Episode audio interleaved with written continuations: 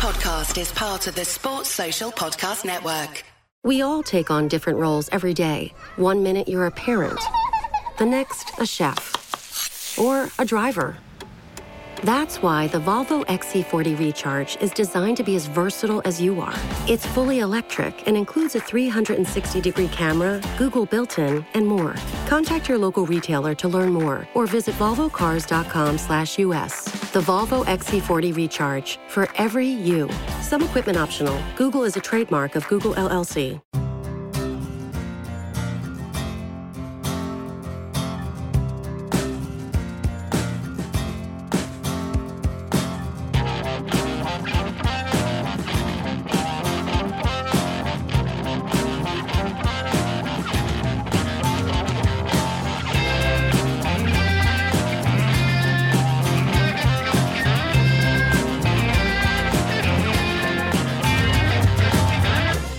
Welcome to the Five Year Plan Podcast. Hey! Pod 419. Uh, and it's the week the Palace have won 2 0 at Molineux. Big, big win for Palace. And joining me uh, this week to discuss it, Jack Pierce is here. Hello, Jack.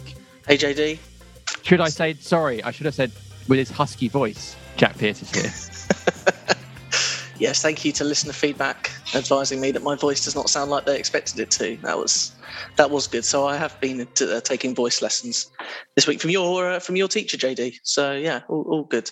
Um, just slightly uh, regretful that I used my away day tokens um, for Norwich and Brentford and missed out on what was seemingly a much better away day this past weekend.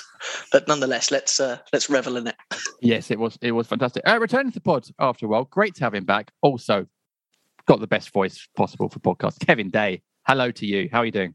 Uh, I'm very well, thank you. Uh, I shall be using that voice uh, loudly if anyone that you're about to introduce mentions at any stage, in any order, the letters X and G.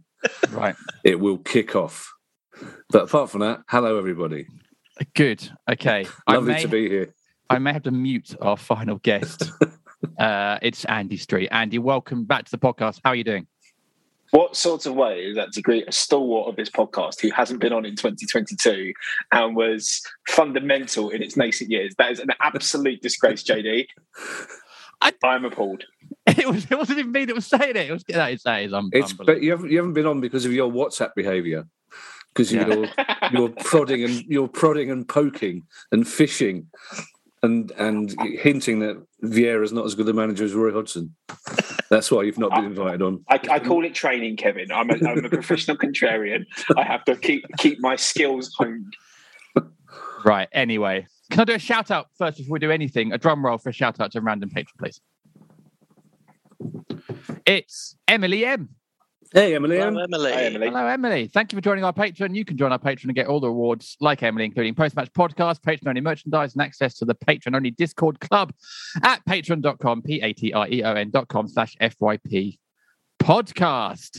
Um, and if I could do a quick shout out as well, tickets still available to my Museum of Comedy show in central London on uh, Thursday, March 24th at 7 p.m. Um, at museumofcomedy.com or jimdailycomedy.com slash gigs. Please do come along because I think there's still loads available. Uh, but it's lovely to see you there. Um, that's it, admin wise. So, should we go straight into the, this game? Jack, Palace have won 2 0 at Wolves. Big win. Uh, and in fact, actually, I'm going to give you a question straight off the bat from Robin Mickelberg. Hello, Robin. That first half performance, top three for best ever half of football played by Palace. It was very good, wasn't Uh, it? uh, I thought you were just going to like end the question before you said by Palace, like the history of the game. Um, yeah, I mean, uh, it, Dom Dom said last week he was quite confident of a of a good result for Palace last week, and I I shared that perhaps to a lesser degree. But then, like, as the week progressed, I thought about how well we played against them at home, and I just thought if we could transfer that performance to to the game on Saturday, we would stand a really good chance. Um, and we were excellent. We were by far the better team, dominant. Um, and yeah, in terms of first half performances, I think Vieira said it. That was the best half of football under his um, under his management. We were just great all over the pitch. Everything was was about as good as you'd want it to be. The only thing you could argue was that we probably should have had more than two goals. And if that's the only negative, that's uh, that's not a bad place to be. But yeah, thoroughly excellent performance. Um, it did naturally drop off in the second half because to keep up those levels, um, w- would be quite surprising. But yeah, we, we won the game in the first half and managed the second half um, as as well as was necessary, and some really good standout performances. Marc Guehi again, excellent with the armband, and Tyrick Mitchell again, who is just week in week out excellent for Palace. Um, and then a threat at the top end of the pitch with with Wilf Olise and and JP who bagged again. And as long as he's bagging, there can't be any complaints about him starting games. So, yeah, excellent, excellent performance, and uh, puts us a long, long way to securing our Premier League status for another season. If if there was any doubt that there was the need to do so. You say that we have had multiple questions about JP, which we'll come on to in a bit. Um, Kevin, here's a question from I think it's tongue in cheek from Anton Jean Baptiste. Hi, Anton. Anton. What's the address for fans to send in their flowers and apology letters for doubting Vieira?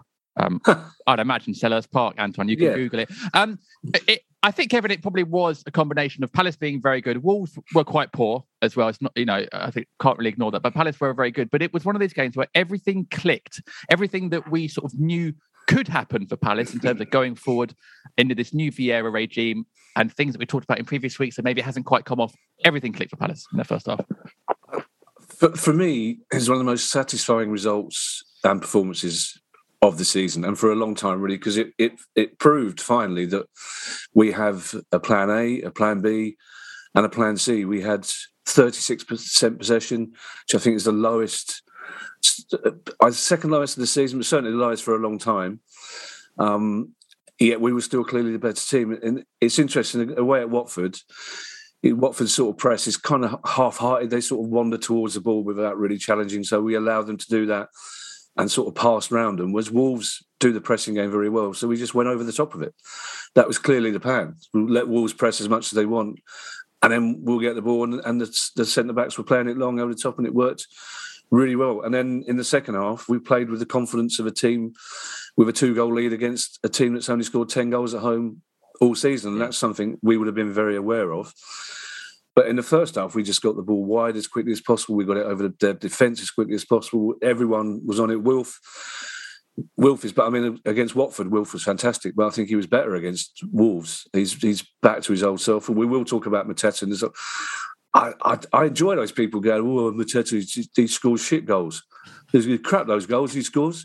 Yeah, I don't care what they're like for artistic merit, but also that first goal he made it himself. I mean, that was a brilliant centre forwards header, fantastic layoff and deliberate as well. He was picked out. So yeah, the, the first half was was was excellent, and the second half we did what we had to do to win the game. I think Guaita made one save, and that's one that hit him in the face. Uh, it was a, a, a proper professional Premier League performance, really. So it was, and it was a, it was nice to see. Yeah, I think you're right about the second half. Actually, is is sort of as encouraging as the first half in terms of managing that. Um, well, you knew there'd be a Wolves onslaught, and there was for about the first 10, 15 minutes of the first half, but it sort of didn't really come to anything. Palace managed it, and then sort of saw out the rest of the game. I know, I know, Andy. Um, it is only it is well, I say it's only one game. It, it, it's it's the third of three very good results for Palace. Really, it, it's sort of a couple of weeks that really have probably saved Palace's season and um, probably defined Vieira's season so far. And obviously, I know that fans previously, some and probably many still do have questions about Vieira, and that's that's that's understandable. As Dom said last week, as fans, it is our position to question the manager, and that's absolutely fine. But this did this game, and I guess this couple of weeks did feel a little bit like it's coming together for Vieira in a very important time of the season. And in fact, one of our listeners, Colin A. Squires, Hi, Colin. hello, Colin, Hi, Colin, says it was bound to take time for them to fully adjust to PV's way of playing, but gradually they're getting better and better. Another transfer window, and I hope next season we'll see it coming all together. I mean, obviously, we do have questions later on about Europe. So some people are getting carried away, and, and fair enough. But I guess in terms of the progression and transition from Vieira, this was a big couple of weeks, and this was a big game in that in that progression. Yeah, I mean, I, th- I think it's um, certainly for my money the, the best winning performance that we've had for a very, very, very long time, and probably you know one of the best performances we've had for a very long time. I, I agree that actually it showed a pragmatism that we've not always had at times under Vieira this season. There have been times where we've had very ineffective possession and where we've not created chances. And I mean, the, the first goal was case in point. You know, very direct ball to JPM, who, despite playing like he's always falling over, does lay it off very well. That makes despite always looking like he's a bit lost, makes a very good run into the near post, and um, then ends up with um, uh, you know an opportunity that no one is going to miss. Um, and you know there have been other matches this season where we tried to go front to back quickly, but not actually done so effectively. And this was actually an instance where we did so repeatedly. Um, so that was good to see. I mean, uh, there's there's always a difficulty in reading too much in terms of overall trends in the team and how they're playing from one particular performance. Um, we need to build on that and perform to the same levels against against other teams before before you start saying it's indicative of, a transition or not indicative of a transition. But you know, I think you'd find difficulty in seeing any fault with that that game overall at all. Uh, it was you know a fantastic first half performance, managed out very well in the seconds and deserved winners. You talk, yeah. JD, you talk about questioning managers, and and, it, and you're absolutely right. F- football fans will always question managers, and the Brentford performance and result was was poor. Let's face it, and there are times, even this year, when we've got points when you think we should have won the game, but you know, we could have had Frank Lampard as our manager. you know, and Frank, how's he doing? How's he doing, Kevin? And, and you know, with, there's two managers this season. You know, Nuno was our first choice. We yeah. didn't get him, probably for the better. Lampard, I know he hasn't been in there long, but they were a basket case last night. I watched the Tottenham game. They're defensively, yeah. which are the things that you know, you, everybody, every pundit, every footballer will say when a new coach comes in, it's the defence they sort out first. They get that right because they've got good players going forward, but they they they just kept making the same mistakes over and over again last night, and they're in serious danger of being relegated. There's no two ways about it for Everton fans, and we're not. And I think what's important is that the the fact that we turned the Watford performance and the Wolves performance into wins was really important. Away from home, we're unbeaten away from home this year, mainly draws. But those two this year, not this season, JD. I can see you working. I'm trying out. to work it out. yeah, yeah, mental yeah, yeah. But this year, we're unbeaten away from home. Uh, but turning those Watford and Wolves into wins is brilliant, and it gives you a spirit and it gives you the confidence that we are working in the right direction. And again, as a lot of people point out on Twitter, there are always going to be little bumps in the road because we're it's, it's, almost it's not an entirely new team, but it's close to it, and we're changing the way that we play football completely. So there are always going to be ins and outs, ups and downs, but it's it shows that we're on the right direction. That when it works, it works really well. And Wolves, I know they had two poor results previous to us, but everyone was talking about Wolves getting into Europe a couple of weeks ago. Mm they were, you know, again, they're one of those teams that the media love. They're like Brighton. Everyone, you know, no one seems to have noticed that Brighton have lost four games in a row. Can't even, can't even see them on the table, Kevin. Exactly. Not even, not, even, exactly. They're Where not even on guys? the top bit of the table, which I took great pleasure in not mentioning to Kieran Maguire because I knew it really annoyed him more than it would have done if I had done so. but everyone's still talking about, oh, Potter's the future of English football, and everyone's going, oh, well, Brighton played really well in those defeats, but they lost. They've lost four games in a row against not particularly strong teams. So, yeah, we have cause for optimism But them. It's too. It's, Europe's not going to happen this season, but you know that's it's, it's baby steps, isn't it? Let's see what happens uh, with a transfer window and and with a, a full pre-season for Patrick next season. Yeah, I think. I mean, we said this on previous pods, or I think maybe on the post pod. Results will obviously be there. Results to the facts, and they'll be there. And as you say, I'm beating away. Not that I doubt you, Kevin. But I did just Google it, double check, and you're absolutely right. I'm beating away this year. Um, and the facts will be there. But we know as fans that some of the games, you know, the cup, none of the cup games have been particularly convincing so far this year. And we know their performances haven't always been up to scratch, but results will say we are where we are, and it, and it does look impressive. Um, let's move on then quickly, Jack, because I think main talking point, certainly last few weeks and again this week, is is JPM up top, who did score again. And I said this, I said this on the post match pod to um, JD Senior that it feels like and we've been talking all season about the front line. Vieira doesn't know his front three. He doesn't know who to pick. The you know he's unsure about his front line. And actually, in the last few weeks, we have seen that settle down a bit. And now Wilf Olise Mateta do seem to be his first choice forward lines. And again, they were very effective uh, at the weekend, and JPM scores a, a, a, well, I guess, a well-earned goal. You know, he sort of, as, as Kevin says, set it up the start the, the, the move, and then was there in the middle and creating the chance. And he actually had a shot off the keeper because I know some people are saying, "Why didn't Wilf get the assist?" I think it's actually JPM has the shot and it bounces off, and he sort of first. It's like another phase on. Yeah, yeah, exactly, exactly.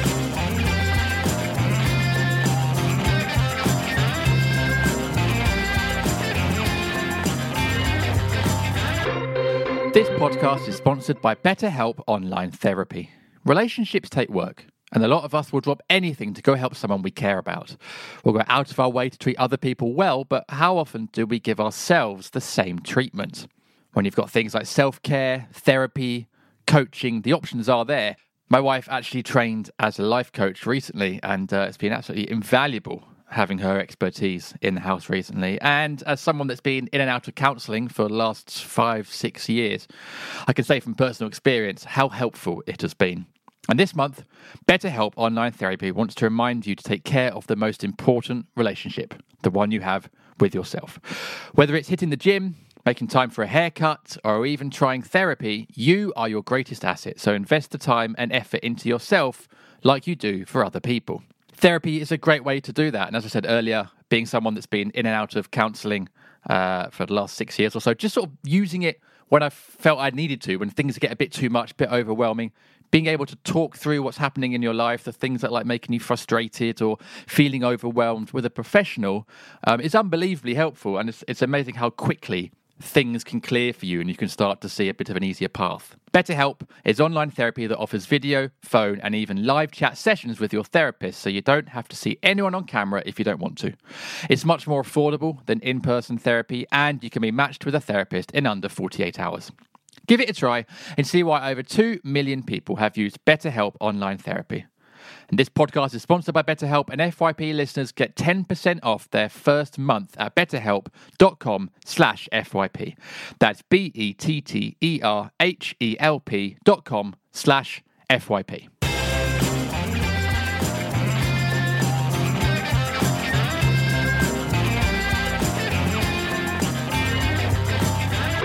And there's a few questions here, and I guess this kind of shows where fans are divided. Pete Carter says, um, is, hello, Is JP the luckiest striker we've ever had? He rarely scores cleanly and gets some wicked deflections. But on the flip side, Ricky B, hi Ricky, Hi, Ricky. says, is it time for the anti-JPM brigade to calm down? Even when he does well, there's a but that always gets thrown in. As Kevin says, Jack, he is continuing to notch. Oh, maybe you said it. Sorry. And uh, uh, as long as he's notching, I guess he's doing his job. Notch. Wow. Yeah, I, w- I wouldn't have said notch. Didn't wouldn't you have say used- notch? I would, no, no, I wouldn't use a middle class word like that. Yeah, I was talking about archery, of course. yeah or, or bedposts. We know- um, no, I, I, I look, I've, I've, I wasn't convinced, and and parts of me are still not convinced in terms of JPM's overall quality. In terms of, if you want to play this expansive, brilliant brand of football, is he technically good enough to do that job at the top of the pitch? I have my doubts, but right now he is scoring. He's um, the goal against Watford. We, you know, we talked about last week. I don't think Benteke takes that shot. I, I, I think he you know, is in it to win it in that sense. And he he wants to hit the target, he wants to get his shots off, and he wants to score goals. Um, and that's his focus. And was that his fourth league goal? Fourth, yep. Well, I Third- mean, no, third, third, third, league third goal, league fourth goal, overall. fourth of the Was it- is season. it? The the third uh, Hang on. He scored against go on. Millwall, didn't he? Oh, scored against Yeah. Millwall, Yeah. um, Norwich, uh, Norwich, Watford, and uh, and Saturday at Wolves. Yeah. Yeah. Yeah. So that, Yeah. anyway, three three Prem, Premier League goals from a Yeah. player that really only started playing at the end of December isn't isn't really a bad return at all. Um, and yeah, his his influence in that first goal, in, in terms of being the physical presence, I, I, I do think, despite his size, he's not particularly capable in the air, but he made enough of a fuss to get in the way of Saïss and um, and and you know, as, Andy said, laid it off and and and then made his move well up the pitch to be there to cause Sar issues and was there to tap it in. Um, and yeah, he seems comfortable in the starting eleven as well. He doesn't, doesn't seem to be any imposter syndrome about him. He seems very content. Seems to have a good working relationship with with the other players. So yeah. I, I, I think he will start um, in, in the coming weeks. I, I don't think uh, we've seen enough from Edouard Benteke in that central position to to justify being to justify JPM being dropped for them. It, it might be that maybe against Man City, Wilf goes centrally again, um, as he did against Chelsea, possibly to maybe mess with their ideal. Although how you mess with Man City, I don't really know at the moment.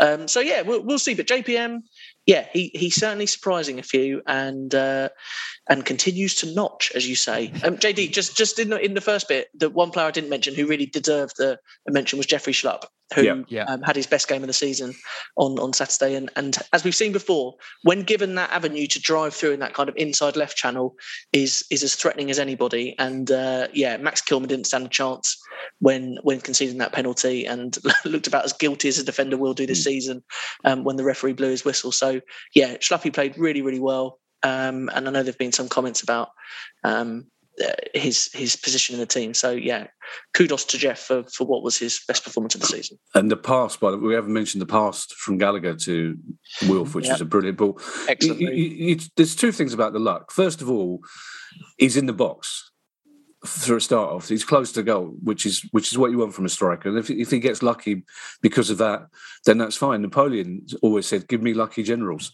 and he was Napoleon, great in the box. Napoleon was fantastic in the box, and he's, he's great with the three corners on his hat as well. but Napoleon always said that's what he looked for in a general was luck.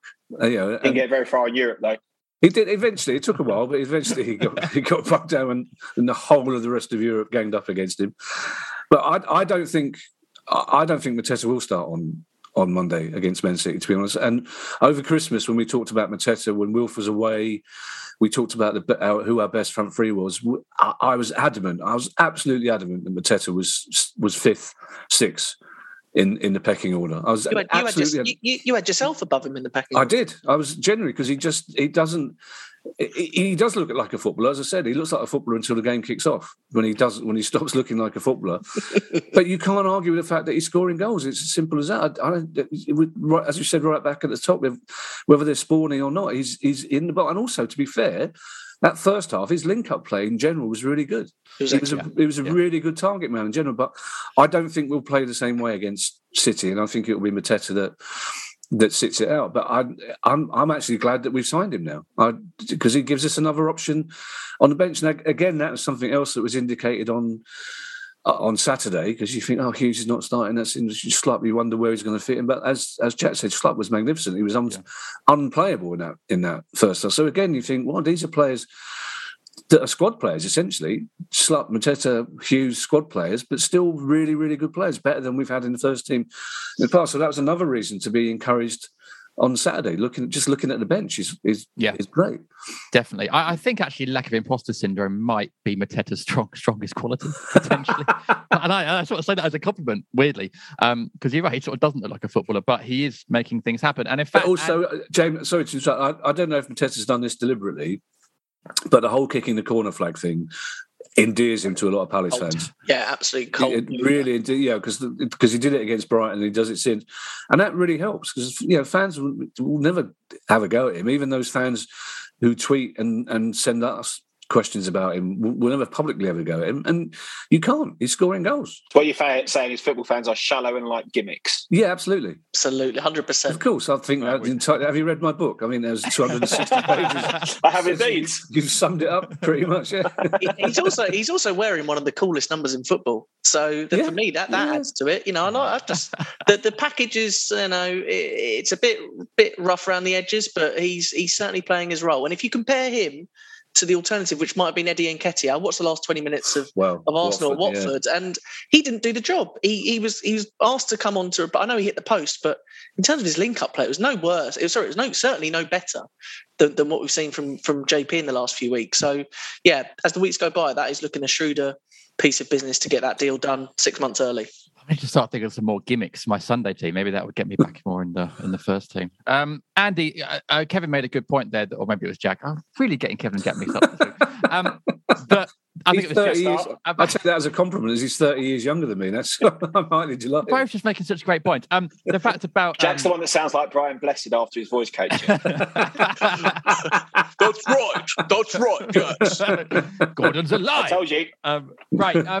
The the Benteke comparison about about it was about the, the goal at Watford. He doesn't take that. There was a there was an opportunity in the second half for Benteke as Palace broke, which was very similar. And he gets the ball in the box at his feet. He takes one touch, doesn't shoot, tries to take a second touch, third touch gets tackled. Whereas I think JPM would have probably hit hit a scuffed shot by the by the second touch. May have gone wide, may have gone to keep keeper's arms, but he would have shot. And that leads me on to a question from Dave at Brighter Skies. Hi, Dave. Hi, Dave. Dave. Um, is Mateta's decision making be- better than Benteke's? And is that why PV prefers the former to the latter? You can see why, Andy, when in the box, the fact that he does seem to shoot earlier than Benteke, maybe it makes him a better forward option. Uh, it makes him a different option. I, I, I think, you know, we do sometimes come to these really quick snap judgments as fans where because someone's had an effective few games, we write the other guy off He's not coming on and say there's no role for him. And we've now found our best team, and inevitably that team's different in four weeks' time. And there've been some injuries, someone's fallen out of form, and someone's thrown an orange at the manager's head. Um, you know, I, I, I, think you know ultimately they're different players. Yeah, I, I, Mateta seems to play more on instinct. But Benteke, if you were going to say anything, very occasionally thinks clearly thinks a bit too much about what he's doing. You know, he seems to dwell on stuff because he's um, lacking in confidence at times. Um, about the only time you would say he does play just on instinct is when balls are slung into the box high and he, he's running onto something. Um, and I, I, would still maintain that he's better in the air than Mateta in those sorts of situations. Mateta's uh, hold up play and link up play in the air was good on Saturday, but I, I, don't think he's the superior player in that particular aspect to him. But I mean, it's pretty clear that Vieira has a favourite out of the two. So in some ways, seeking to compare too much is probably a bit moot because I don't think there's going to be much change in terms of which one continues to get starts and which one continues to be on the bench. I agree that I don't think if I were to have to put my money on it that Mateta will start against City. I would expect us to start with a similar sort of lineup as we did at the Etihad with Wilf um, playing as the, the, sort of false nine and trying to break extremely quickly against them. Um, but yeah, I mean, you, you know, you have to give credit to to Mateta. Um, when he's having a bad day, he honestly looks like he's won a competition to be playing on a football pitch with yeah. 21 fellow professionals. And yet he keeps on popping up with very unlikely, slightly fortuitous goals. And if he continues doing that, then he'll continue to silence those of us who um, see a slightly different thing on the bad days. He, really, he looks like he looks like that on a good day. well, that, that, you can't tell the difference between his good days and his bad days. I mean, if you remember at half time at Millwall, we were all, all of us, we got a petition up to get it to Patrick to get him off because he was so poor. Then he crops up with a goal. But the conf- the confidence thing, Andy, is, is the nub of it because now Benteke never has never had the confidence. Last three seasons, he's not had the confidence of a man who's scoring goals every game. But now, every goal is so much more important to him. Every chance because he knows he's not number one. It's not the first choice. So he knows that when a chance comes to him, yeah, Mateta, bless him, doesn't know any better. Mateta just swings a leg out, and because he's young and he's he's full of confidence and and vim and vigor. Whereas Benteke, you can see him thinking about it. You can see him thinking, "Oh Christ, I've got a score here. Is, is, I'm only going to get one chance." So that confidence thing, you know, if if if by some chance Benteke got a start and scored three goals in two games, you'd expect the same in the next two games because he'd be full of confidence. But it's it's really hard. But and it's it's really interesting that Mateta is so clearly his number one choice when yeah we he, obviously Vieira knows more about football than we do because you, if you walk past him on the Sunday league pitch, you'd go, "That kid's like he's tall. That six year old, isn't he?" well, yeah, clearly Benteke is not the notcher at the moment. So. oh my god, J- JD, I, I, I do think the club following the experience with Amir Karic and Andy Dorman should stop these competitions to let people play first team football. Amir Karic, wow, what a, you've plucked a good one out there. Wow. But def, he's, he's, he's, he's, quite possibly the captain of my worst Palace eleven. Yeah. To be honest, he got subbed off. Norman upset me more because at least Karic, at least Karic only got into the team maybe once or twice. And that fated Ipswich. Was it, was it against Ipswich he played? He was, he was on loan from Ipswich. He was on loan from Ipswich. He got subbed oh, off right. Wimbledon, he, I think, or something at half time. Yeah, he had like awful. literally one game, whereas Dorman seemed to get in the team for about 10 weeks in a row at one point. Yeah, that was yeah. George Burley not yeah. knowing which way was up. Yeah, that was not good. anyway, well, we know which way is up because uh, it's on to part two. Oh, so we're going to take a quick break. up. There you go. a little one, too. You're Wilf. I'm Mateta. Bang. Uh, I'm the notcher. Um, got us off. Oh, God. Um, let's, uh, let's take a quick, quick break. When we come back, uh, winners and losers.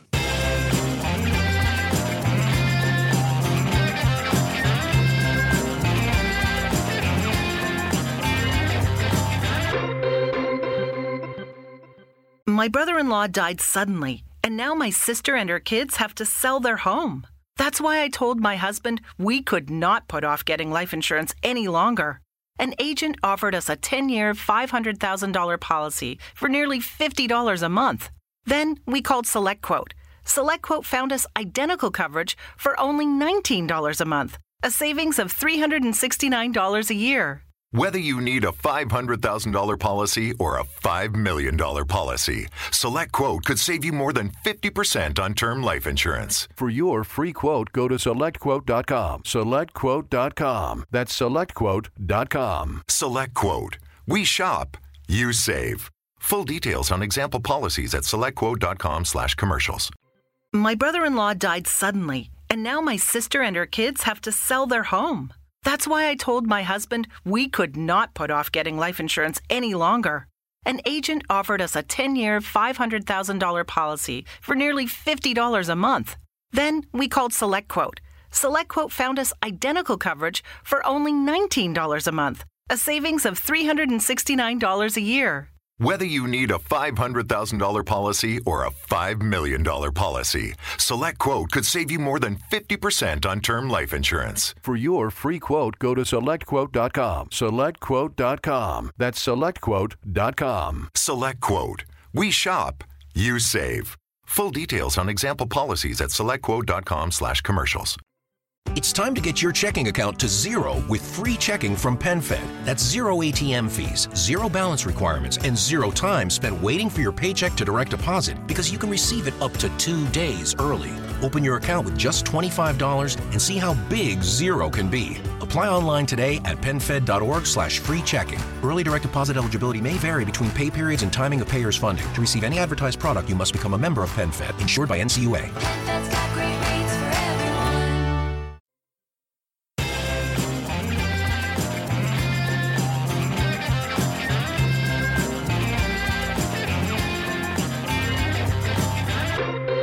Welcome back to the Five Pound Podcast.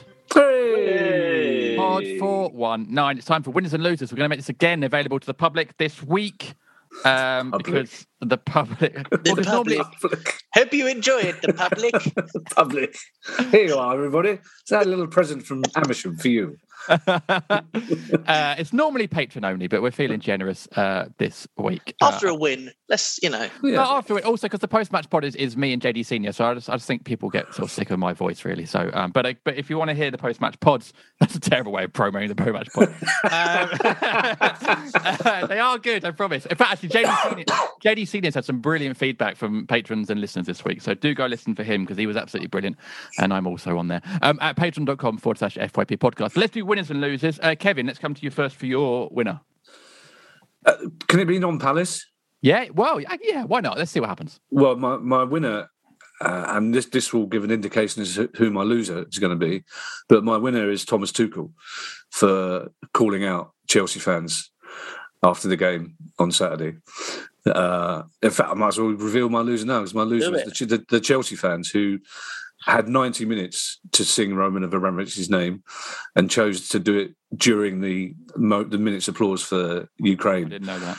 uh, which I thought was shameful behaviour. Terrible. Um, it wasn't all of them, but it was a large number of them. Uh, as at Millwall, as we discussed previously, I thought that was poor from the Chelsea fans, and I thought it was, I thought it was great from Tuchel to to call it out in the press conference afterwards and say it was unacceptable. It's not what we want from Chelsea fans.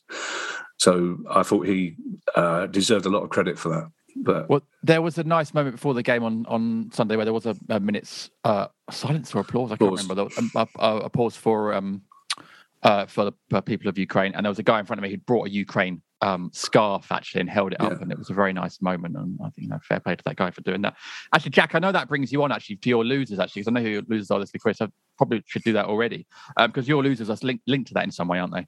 Well, it's just the behaviour of certain fans, and um, it, it was FYP that on the on the Twitter feed that kind of made this public. But the stickers that appeared at Birmingham New Street and then uh, also at Molineux of um, along the lines of Palace don't welcome refugees or some, something along that horrible line. And uh, you know, it's just incredible, isn't it? Really, at this time that there's somebody. I, I do understand that these are stickers that have been generated by a certain network, and uh, there are different clubs that feature on these stickers. But the fact there is someone within the Palace away support who had these stickers on them, and then you know stuck them on uh, different parts of their journey.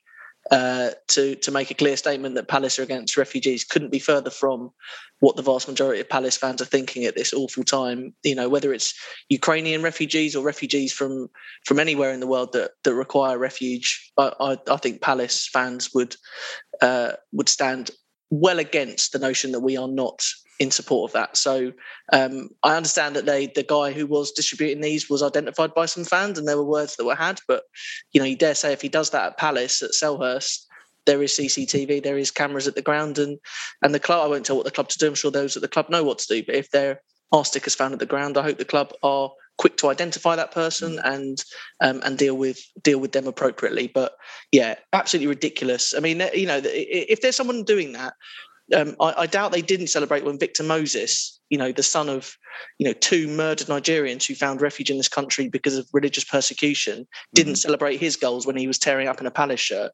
Yeah. Um, and I, it's just it just leaves a horrible, horrible taste in the mouth. And um, I'm, I'm, glad FYP published it, and uh, the outpouring of uh, anger at seeing those stickers was was very strong by Palace fans, and um, and good to see and reassuring to see because that that attitude has absolutely no place at our club.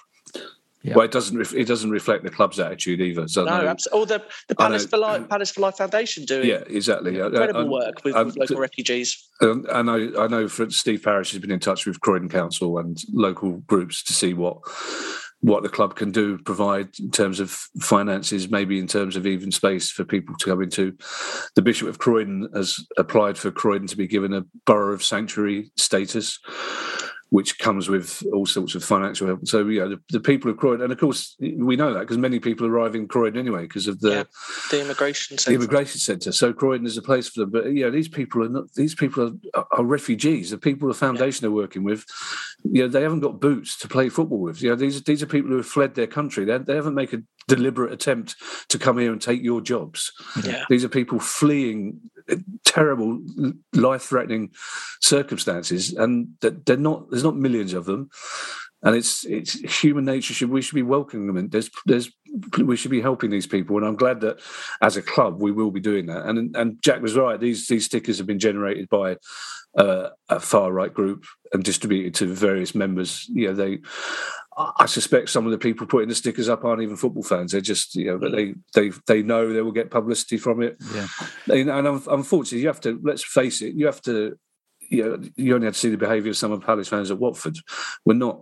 We've got some feral fans out there. You know, we're a, a working class South London club with a home base. You know, we've got twenty five thousand fans. Some of them are going to have views that we don't like. Yeah. But luckily, most Palace fans don't agree with those views, and the club certainly doesn't. So uh, that's yeah. why I, that's why I thought Tuchel was really good to distance the club from the those Chelsea fans. Again, it wasn't all the Chelsea fans. And again, it's sometimes difficult and scary for other Chelsea fans to tell them to stop to stop booing, you know, to stop doing that, to stop chanting Abramovich's name, because they are some of them are scary people. But it's important that the, the clubs in general you know stand up and say no that's not good enough that's where the club had the responsibility isn't it kevin yeah absolutely stand up and do it and you're right yeah. the, tuchel's words were were welcomed and and right he was spot yeah. on and to see that he didn't do that in the post-match conference he didn't need four or five days for the club to get yep. their their kind of ducks in a row that was yep. that was his instinctive reaction um, on the day so that was very good um, mm. and uh, yeah to see the support that the kind of football community you know what that's worth in the in the greater scheme of things. Who knows? But it, it's good to see the the, the uniting of, of fans in, in terms of supporting, and uh, again to see Alexander Zinchenko um, before the Manchester derby feeling very emotional to see the support yeah. that he and his countrymen are feeling is is heartwarming. But obviously, there's so much more to do than than just applause at a football match. Yeah. yeah. Although you know, I, Southampton very high on the list of clubs I really don't like.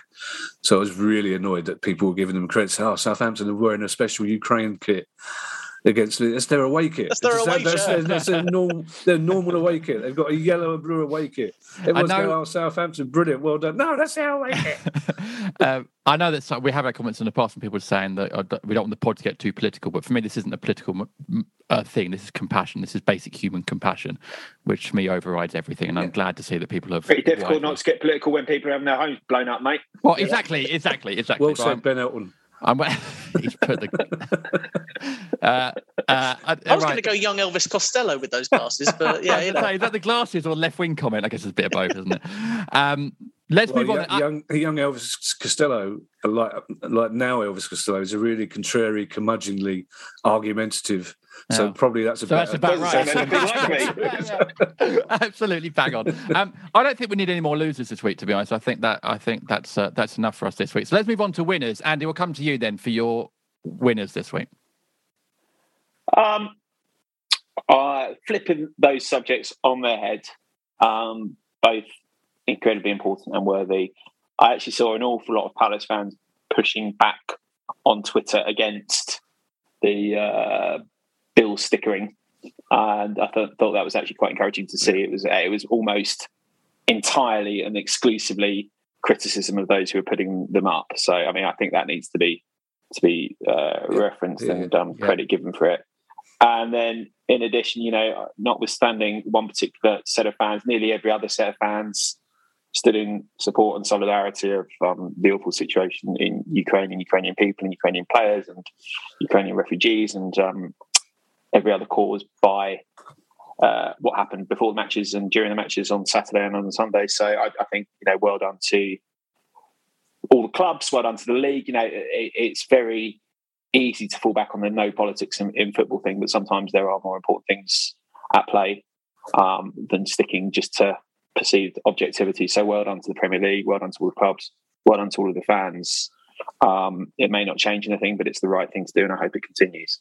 Agreed. Yeah, well said. And I know, like some people, sometimes there, there was a player in uh, Portugal, I think played for Benfica, was Ukrainian, who was given the armband when he came onto the pitch, and um, you know, he's clearly very emotional with it, and a lot of people were in the stands as well. And, and I think sometimes people, it's quick to say that these gestures are kind of open, are sort of empty and sort of meaningless sometimes, but actually, I think they do mean a lot. And I think symbolism is important, I think, in these moments. So, yeah, um, yeah I can only echo what Andy says there. Um, should we take a break actually and move on? I think actually yeah. for this winners and losers section, um, I think that's been quite an important chat, and I think uh, let's not spoil it with any other winners or losers uh, regardless of Palace. Let's move on because uh, we've got plenty of questions to get through in part three. So take a quick break and come back in a minute.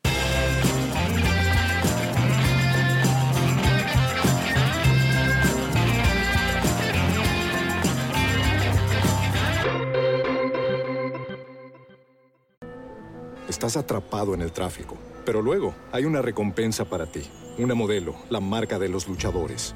Mantienes la calma a pesar de las bocinas las largas filas y los gritos. ¡Muévete! Así que al llegar a casa, sírvete esta dorada y refrescante lager, porque tú sabes que tu paciencia vale oro. Tú eres un luchador y esta es tu recompensa. Modelo, la marca de los luchadores. Todo con medida, importada por Crown Imports, Chicago, Illinois. When it comes to business and meeting travel in Orlando, it's never business as usual. Sure, I could go on for days about all the incredible places to hold your meeting or the innovative industries that will make you feel right at home. But Dr. Michael Edwards of Ocean Insight said it best Orlando is as much a business capital as an entertainment one. And when work wraps up for the day, the evening is just getting started. I'd love to tell you about all the 46 Michelin rated restaurants, or the array of outstanding dishes that'll have you coming back again and again. But executive chef Guillaume Rabin of Lake Nona Wave Hotel can sum it up better than me. Orlando has a world of artisans, so you can try incredible cuisines from across the globe. It's so true, and there's so much more. So dive in and see what's happening in Orlando, where the possibilities for business travel are unbelievably real. Learn more at orlando4business.com.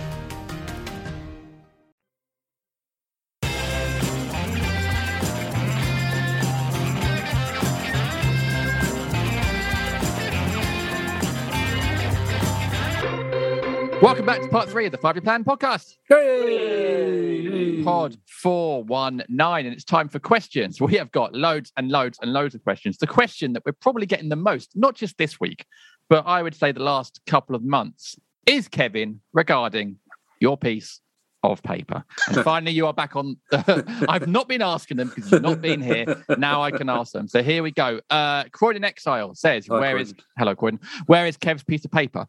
Roy PN. Hello, Roy. That's um, Roy. Hey, Roy. That is Roy. uh, Roy. Surely Kevin's piece of paper is now consigned to the Pawson's Arms recycling bin. Kevin, give us an update on the bit of paper.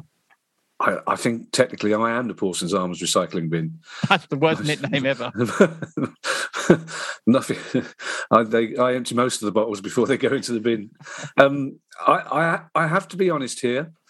Um, after the uh, half time at the Norwich game, I was I was contemplating the piece of paper. Brentford, I thought another bad result. I might have to I might have to seriously think about the piece of paper. But no, the, the piece of paper, which is lucky given the cost of living at the moment, I don't have to buy a piece of paper.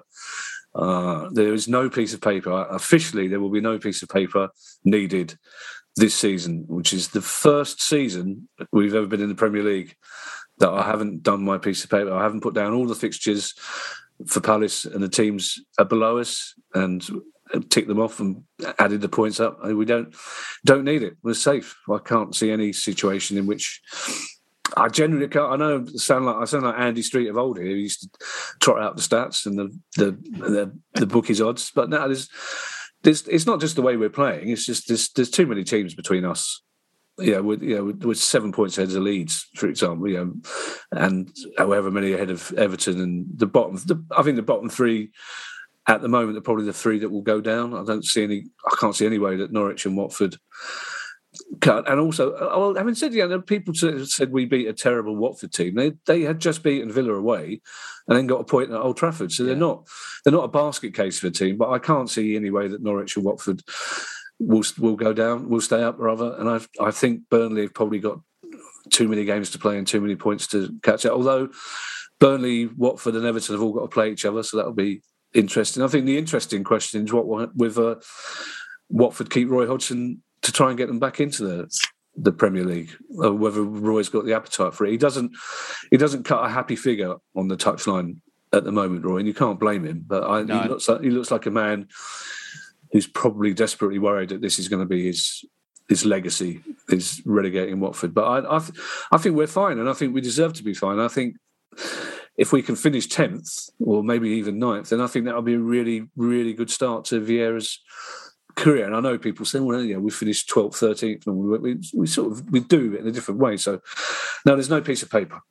I, I, I, mean, if Rory does stay next season, that means he'll have been there longer than six months, which of course is against what for club policy. So that's, that's very much so, indeed. Be doing that. Um, speaking of stats, uh, we had a question from Rune, uh, Hi, HDK, Hi, Rune. Rune uh, which simply says, Are we safe? What is the percentage for avoiding relegation? I've actually done some research into this, and I think Andy can back this up. And according to 538.com, which I think is kind of the go to place for relegation stats, Palace have 1% chance of getting relegated. And they That's also... incorrect.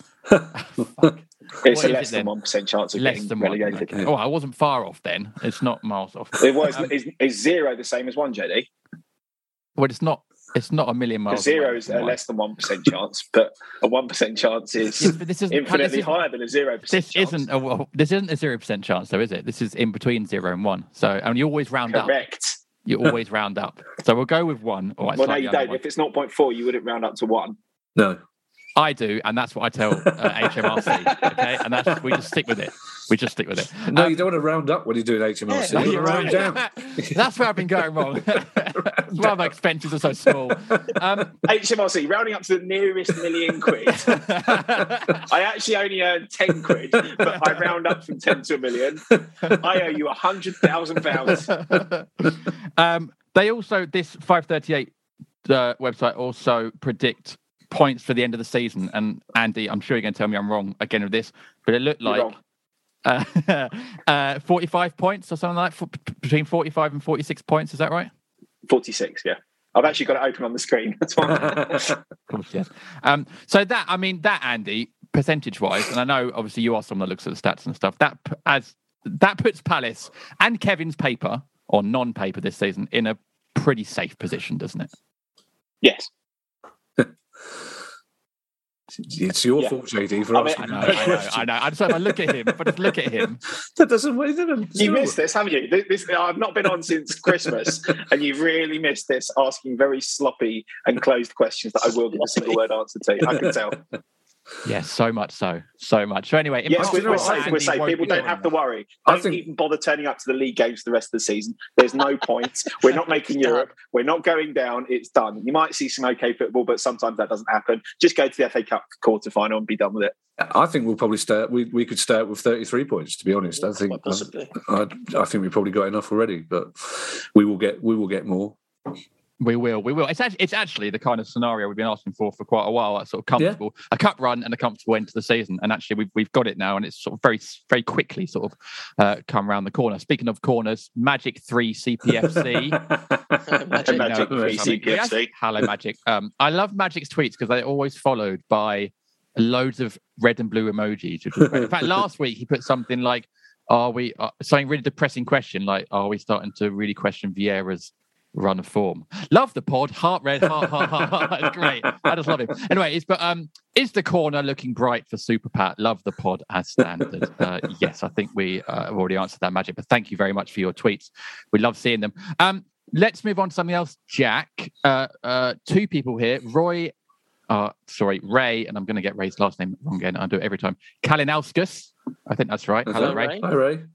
Hi, Ray. And Paul Deason. Hi, Paul. Hello, Paul. Have both referenced that at the weekend on Soccer Saturday. Well, Paul has said Merson, but I think it might have been Jeff Stelling. Uh, I said that uh, Michael Olise has a 35 million pound release clause.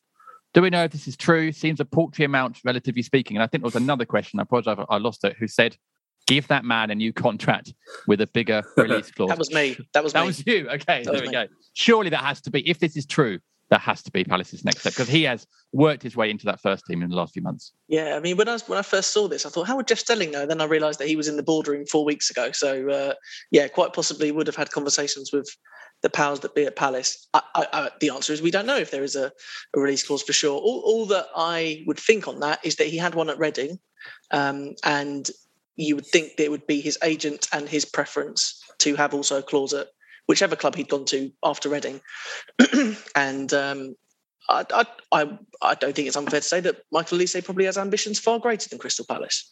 Um, and at the moment, it's displaying technical ability that would suggest that one day he may well find himself playing for a club with a bigger profile than Crystal Palace. Um, if the release clause is currently around, say, 30 to 40 million, then one of the key bits of business in the summer for, for the club, if it's not already being worked on, is to negotiate a new contract and put him on a much higher wage and to ensure that the uh, clause is of a greater value than 30 to 40 million because that that guy is worth a lot of money given his age and his and his ability way beyond what is 30 to 40 million. I think alex iwobi went for 35 million pounds two years ago. So if we're talking about that ballpark um, then then michael olise is on a different planet um, to, to that. So i i would think that the club are working on that. I think he's performed at a significantly higher level than he uh, it could have been anticipated. I think the jump from Championship to Premier League is is very high, um, and some players do take time to acclimatise. But um, his performances and also his output in terms of the the kind of goal involvement that he's had um, has been exceptional.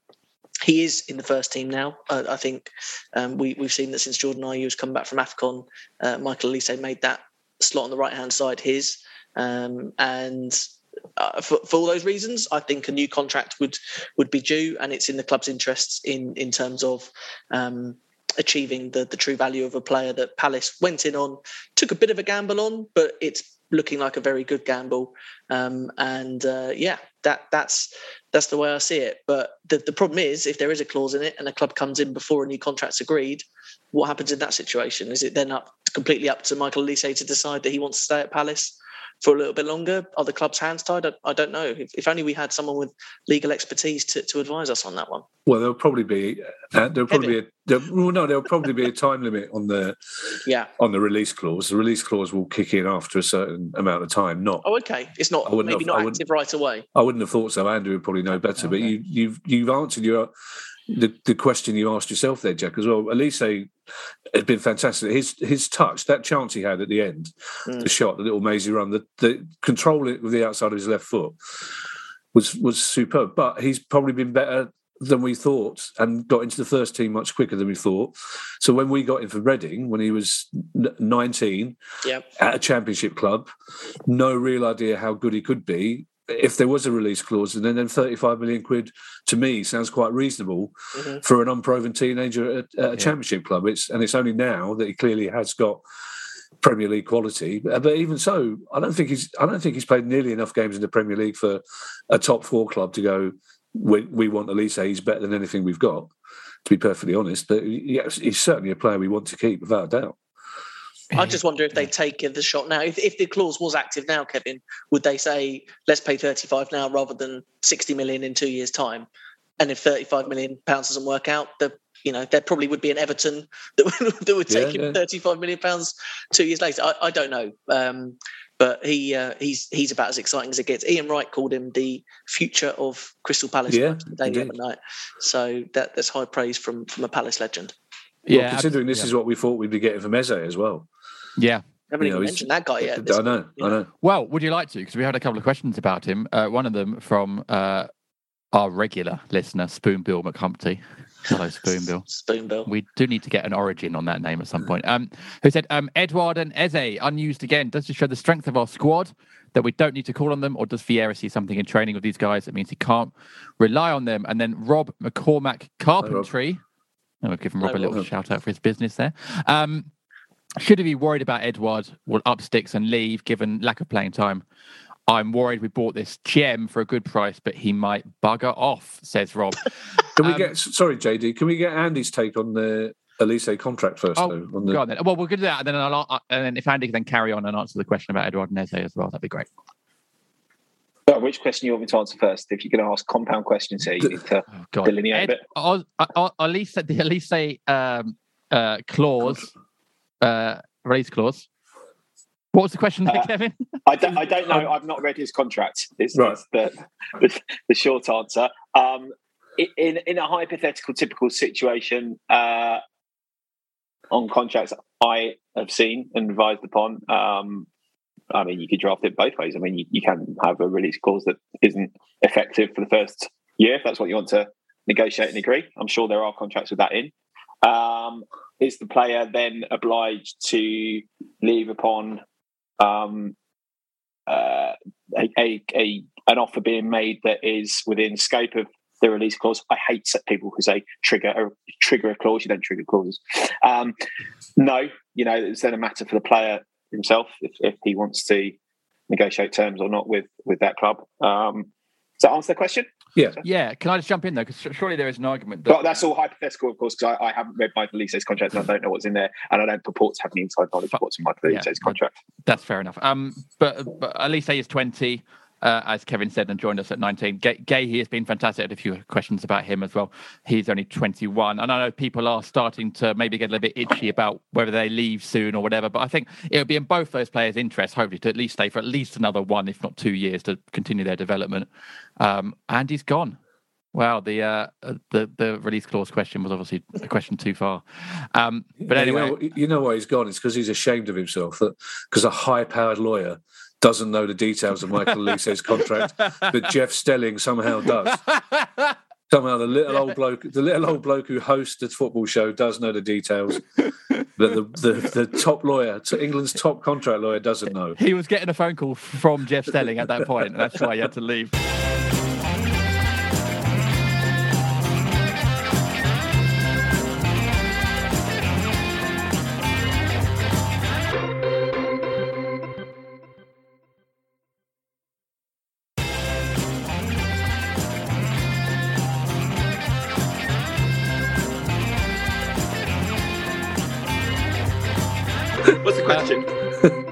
We'll move on. We were just slagging you off. It's fine. Um, we'll move on. JD, just about Marc, Marc Guehi, uh, Gareth Southgate in attendance on Saturday. Oh, there you go. Oh, Rumoured to be there to be looking at Max Kilman, but there was only one English centre half that's worth his place in the squad come the end of March for friendlies against Switzerland and uh, Ivory Coast, yeah. I would say. And his name is not Max Kilman.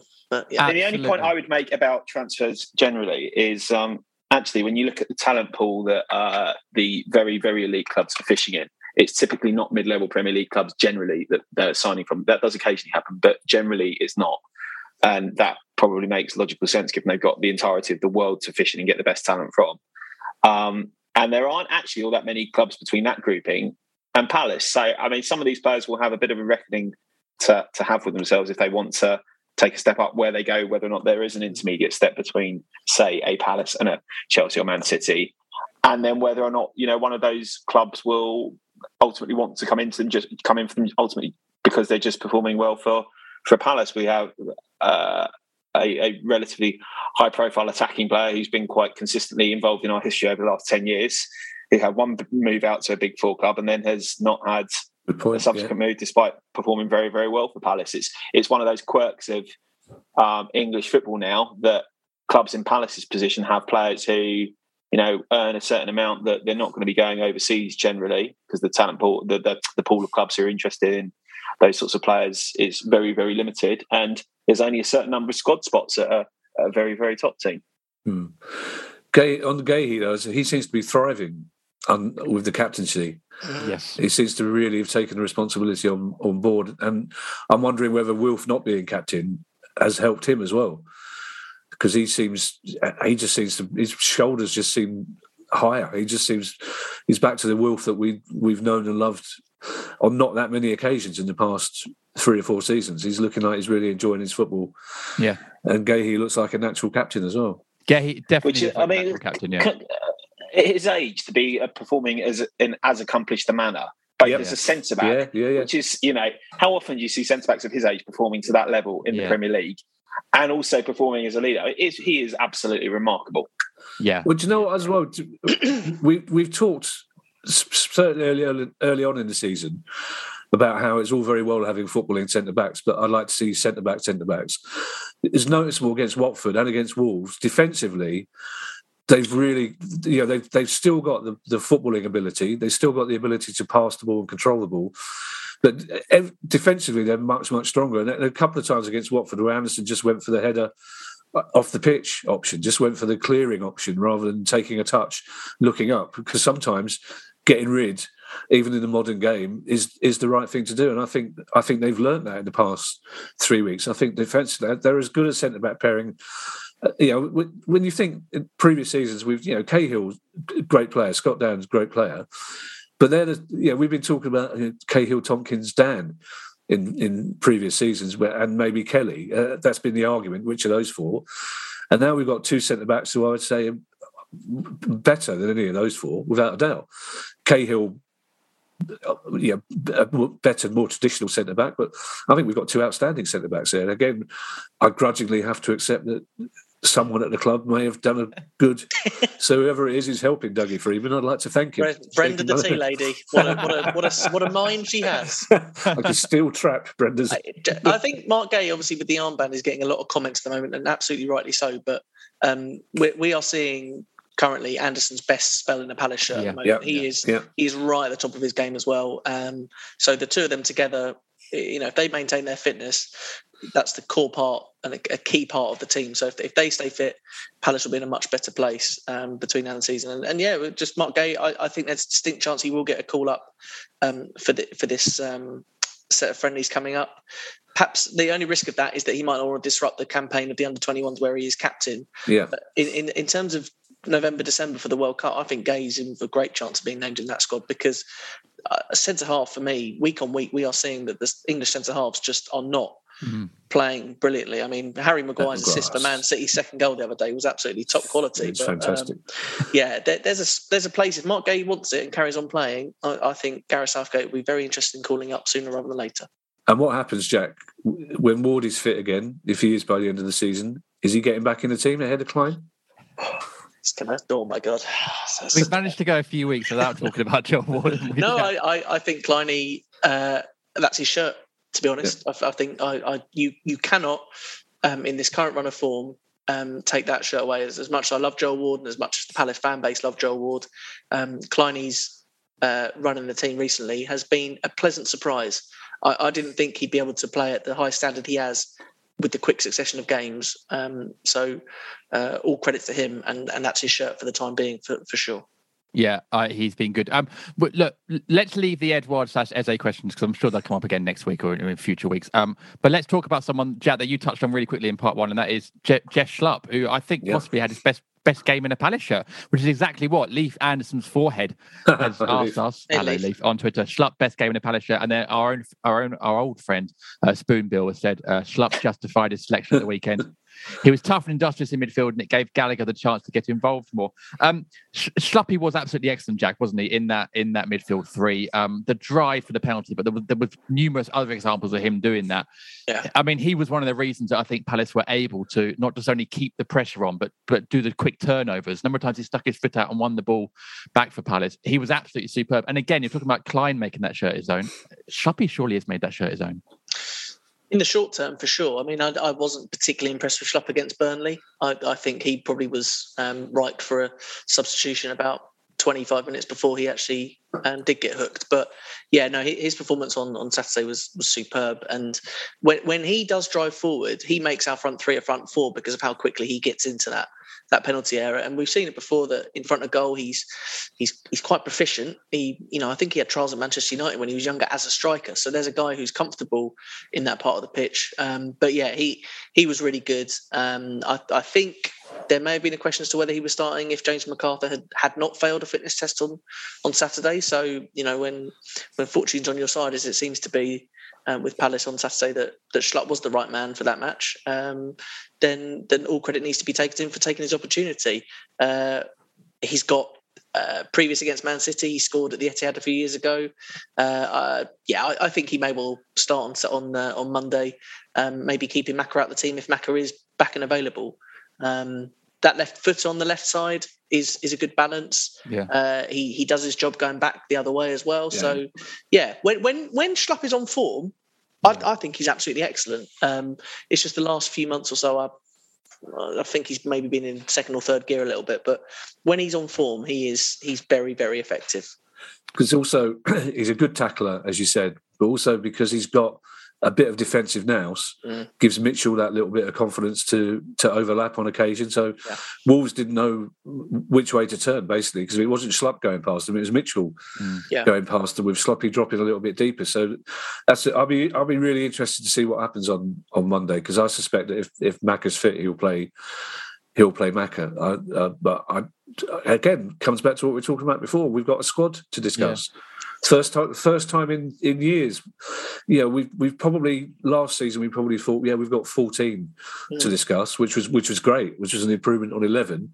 And now, and now you're talking you're talking 17, 18. Yeah, eighteen yeah. man squad. Every match day looks looks packed. Yeah, yeah. two two two first class goalkeepers for the yeah. first time in a long time. Yeah, cut, you know, no right back cover until Ferguson's fit, but cover in every position otherwise, and and a lot of options for tactical changes as well. For you know, we can pick different midfields, different front lines, and, and that's a, a luxury that other managers haven't had, as Roy Hodgson said very loudly and longly after after the after the Watford game, they, basically. So, you know, happy days. Just in terms of Mitchell going forward, I, I, think he may well have caught Southgate's eye as well on, on Saturday. I think there's a uh, maybe a bit of a gap in terms of fullback options with Chilwell being injured, Kieran Trippier being injured, and, and two friendlies against Switzerland and, and Ivory Coast seeing the perfect chance to to maybe look at a few um, a few newbies. So uh, yeah, Tyrick Mitchell again, also in, a, in with a chance of, of an England call up possibly too. And given his form of the last few weeks, it would be very well deserved.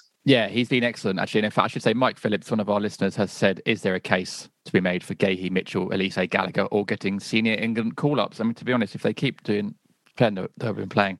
Uh, uh, Olise, Olise may decline it given his uh, previous. I think yeah, there, there's something to Wait, be what's decided. the deal with Olise that he he's played for France? Played for France under 18s, but uh, Nigeria and Algeria are also making very strong. Um, I don't know what the word is really. Overtures. Overtures, absolutely. Yeah. That that is the appropriate football cliche. Yes, making uh, very strong, very very strong uh, representations to Olise and um, and his, and he has got yeah four options in terms of who he wants to declare for um, internationally, but has previously played for French youth teams. Yeah, interesting. Well, we will find out that very soon. We'll also find out. Uh, what you guys think about Palace's next game, which is a home to Man City on Monday night. So we'll take a quick break and come back and preview that.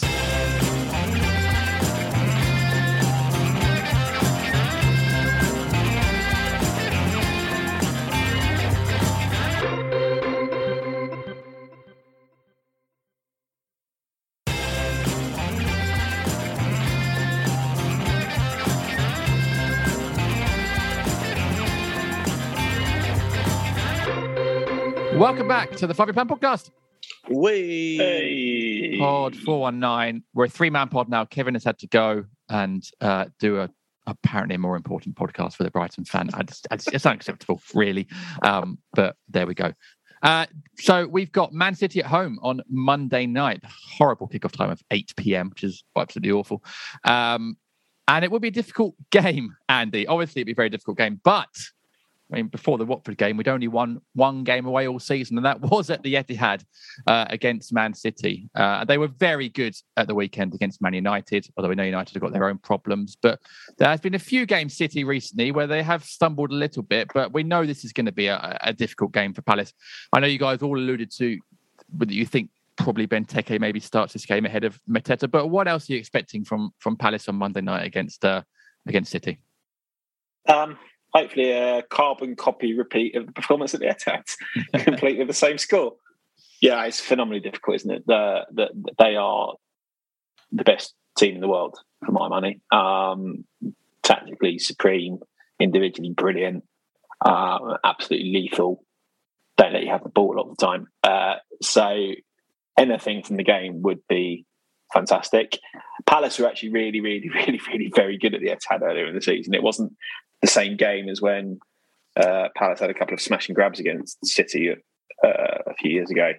Um, so one smashing grab against City a few years ago when um, they were extremely fortunate. Palace were deserved winners in uh, October against City. So if they can play as efficiently on the break as they did that day, who knows? That's why I suspect that Vieira and his staff will look at that game and say, well, you know, Wilf as the nine worked so well there. Let's go with it again.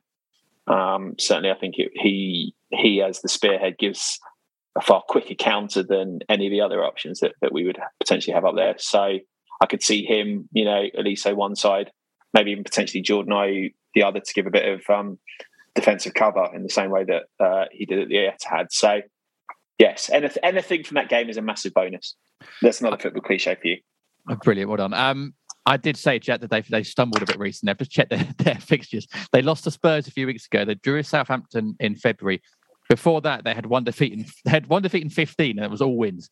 Yeah, uh, you're a harsh critic. Yeah, a very harsh critic. Yeah. I guess it was maybe it was the Spurs game that was playing on my mind because that was a, a, bit of a shock, really, given how actually terrible Spurs were at the time, and they, they still were very inconsistent. Well, they're, um, they're dreadful one week, amazing the next week. That's just the uh, the Spurs way at the moment. But um, yeah, yeah. I, I, look, they, they are an exceptional team. There, there's no two ways about it. I think a lot of the post match coverage on Sunday was was about Man uh, Man United. Uh, I think using Roy Keane in the studio the way they did meant there was no other way for that, and um, we kind of just ignored how City played. But I mean, City's ball retention is insane. I think I think they had 90% of possession for a 15 minute period when in control of the game. Um, and if you do that, there's very little chance for the opposition to impact the scoreline. So as Andy says, anything from this game on Monday would be an absolute bonus. Um, the results in previous weeks do take the pressure off us in the, the sense that we're not looking over our shoulder. Um, but they are an exceptional team. I think uh, Kevin De Bruyne is just about reaching maximum at the yeah. moment, which yeah. is not ideal for Palace, but he was sensational on Sunday. We need um, Jason Puncheon to come on the pitch somehow and just chop, chop him down that that that still feels to me like a, a fever dream. That last five minutes of that yeah. home game against City a couple of years ago, when Luka missed the penalty and Jason Puncheon practically ended his career trying to stop a counter attack. I can't remember how that counter attack even finished. Uh, you know, I know they didn't score, but I couldn't tell you how that how that did finish. But uh, yeah, look, if if we are in in the in with the shout of taking a point on, on, on Monday or even three, then there will be some absolutely superb performances, just like as Andy said, there were at the Etihad earlier in the season. Um, but it's nice to be going into this fixture with with the possibility of completing our second double in consecutive weeks. That would be a pretty good turn up if we if we did the double over Man City. That that would be something to write home about. Um, but yeah, I, I haven't got much hope of a result given just how imperious City are at their best, and they do seem to be playing very well at the moment. I mean, that would that would be season done. See, it would be a season defining result, and that would be absolutely. We, we could the, the, the, only worry I have about what the point earlier that you and Kevin were making that we don't need to play another game is we we are deducted three points for not turning up to games. So if we don't turn up for the last ten or nine games, we might we would end up on about six points. So yeah, just slightly concerned about that. Uh, I guess under the lights at Selhurst on Monday, you know, funny things happen, don't they? Evening games at Selhurst, so you never know. But, but it's going to be obviously a very very difficult game. But in a way I'm going to use another football cliche here for you both. Bit of a free hit that I guess Palace can just go into it and uh, do have history though of winning on a Monday night against Man City. It, was that was that a Monday night? That, Punch- that was Jason, Jason kick? Puncheon and uh, was Glenn Murray. Dan or Glenn Murray banging at the at the far post in Pardew's first season. So Yeah. you know there is history, and, and Palace will be rocking. I think you know we're in a really good place. Um, I'm sure from first to last whistle, Super Pat Vieira will be will be sung with with much gusto. So um, yeah, looking forward to it. Looking forward to a, a Monday night under the lights. Yeah, I was caught on camera singing that in the uh, in the concourse at Wolves uh, after the game the weekend. But it was it was a lovely moment actually. It was a really nice moment that was that was sung in the seats, and then as everyone was walking out, and it does feel like we are in a good moment really with Vieira and his journey at Palace, uh, and and there's a real connection I think with the fans at the moment, which doesn't always happen with managers. I mean, I mean, I'm, Roy had it for a bit, but you know, it doesn't always happen, but there is a big loving at the moment. So um, I think whatever happens on Monday, that won't change. Uh, but as you say, Jack, we are in a, in a good moment uh, uh, at, at the moment with with our relationship with Vieira and actually the football and the results as well. So long may it continue. Uh, what won't continue is this podcast because that, that's the end of the pod. But lads, thanks for a terrible Brutal ending. I was caught by surprise. Unbelievable. Uh, it's what I do, mate. It's what I do. Uh, anyway, thanks, uh, Jack. Thanks for coming on. Always great having you on. Yeah, no, thanks. Thanks for having me, JD. Top man. And Andy, thanks for coming on. And as Kevin said as he left, I think this bit probably Expected goals. Didn't say XG. Oh, you finally ruined it right at the end. Um, we didn't need didn't need to. Didn't need to be mentioned this week, to be honest. No, it didn't need to be mentioned that we had 2.37 against uh, Wolves is 0.78. The game spoke for itself. There you go. Exactly. Bang on. Didn't need it at all. Uh, but shame we uh, you, we ruined that at the end. Um, anyway, but Andy, good having you on. Thank you very much. I didn't realize that was your first appearance of the year as well. But uh, good It to have you on. It is. Hopefully, uh, get you on again soon at some point. I would hope so. Yeah, top man. Uh, and obviously, thanks to Kevin as well. I had to leave us early, but obviously, we love having Kevin back on as well. Uh, Post match pod will be with you, I think, Tuesday morning, I think, because it's a late one. Uh, for those of you that are patrons, but keep an eye out for that. And then we'll do a main pod next week, maybe Wednesday, Jack. I don't know, maybe give ourselves an extra day, maybe, because it is a. If, this is you inviting me on, I'll have to look at my diary. You're part of the team now. You're part of the team. But uh, yeah, we'll make it happen next week. But until then, enjoy the rest of your week and uh, and your weekend, uh, the non-Palace weekend. And we'll see you all again very soon. So take care. Goodbye.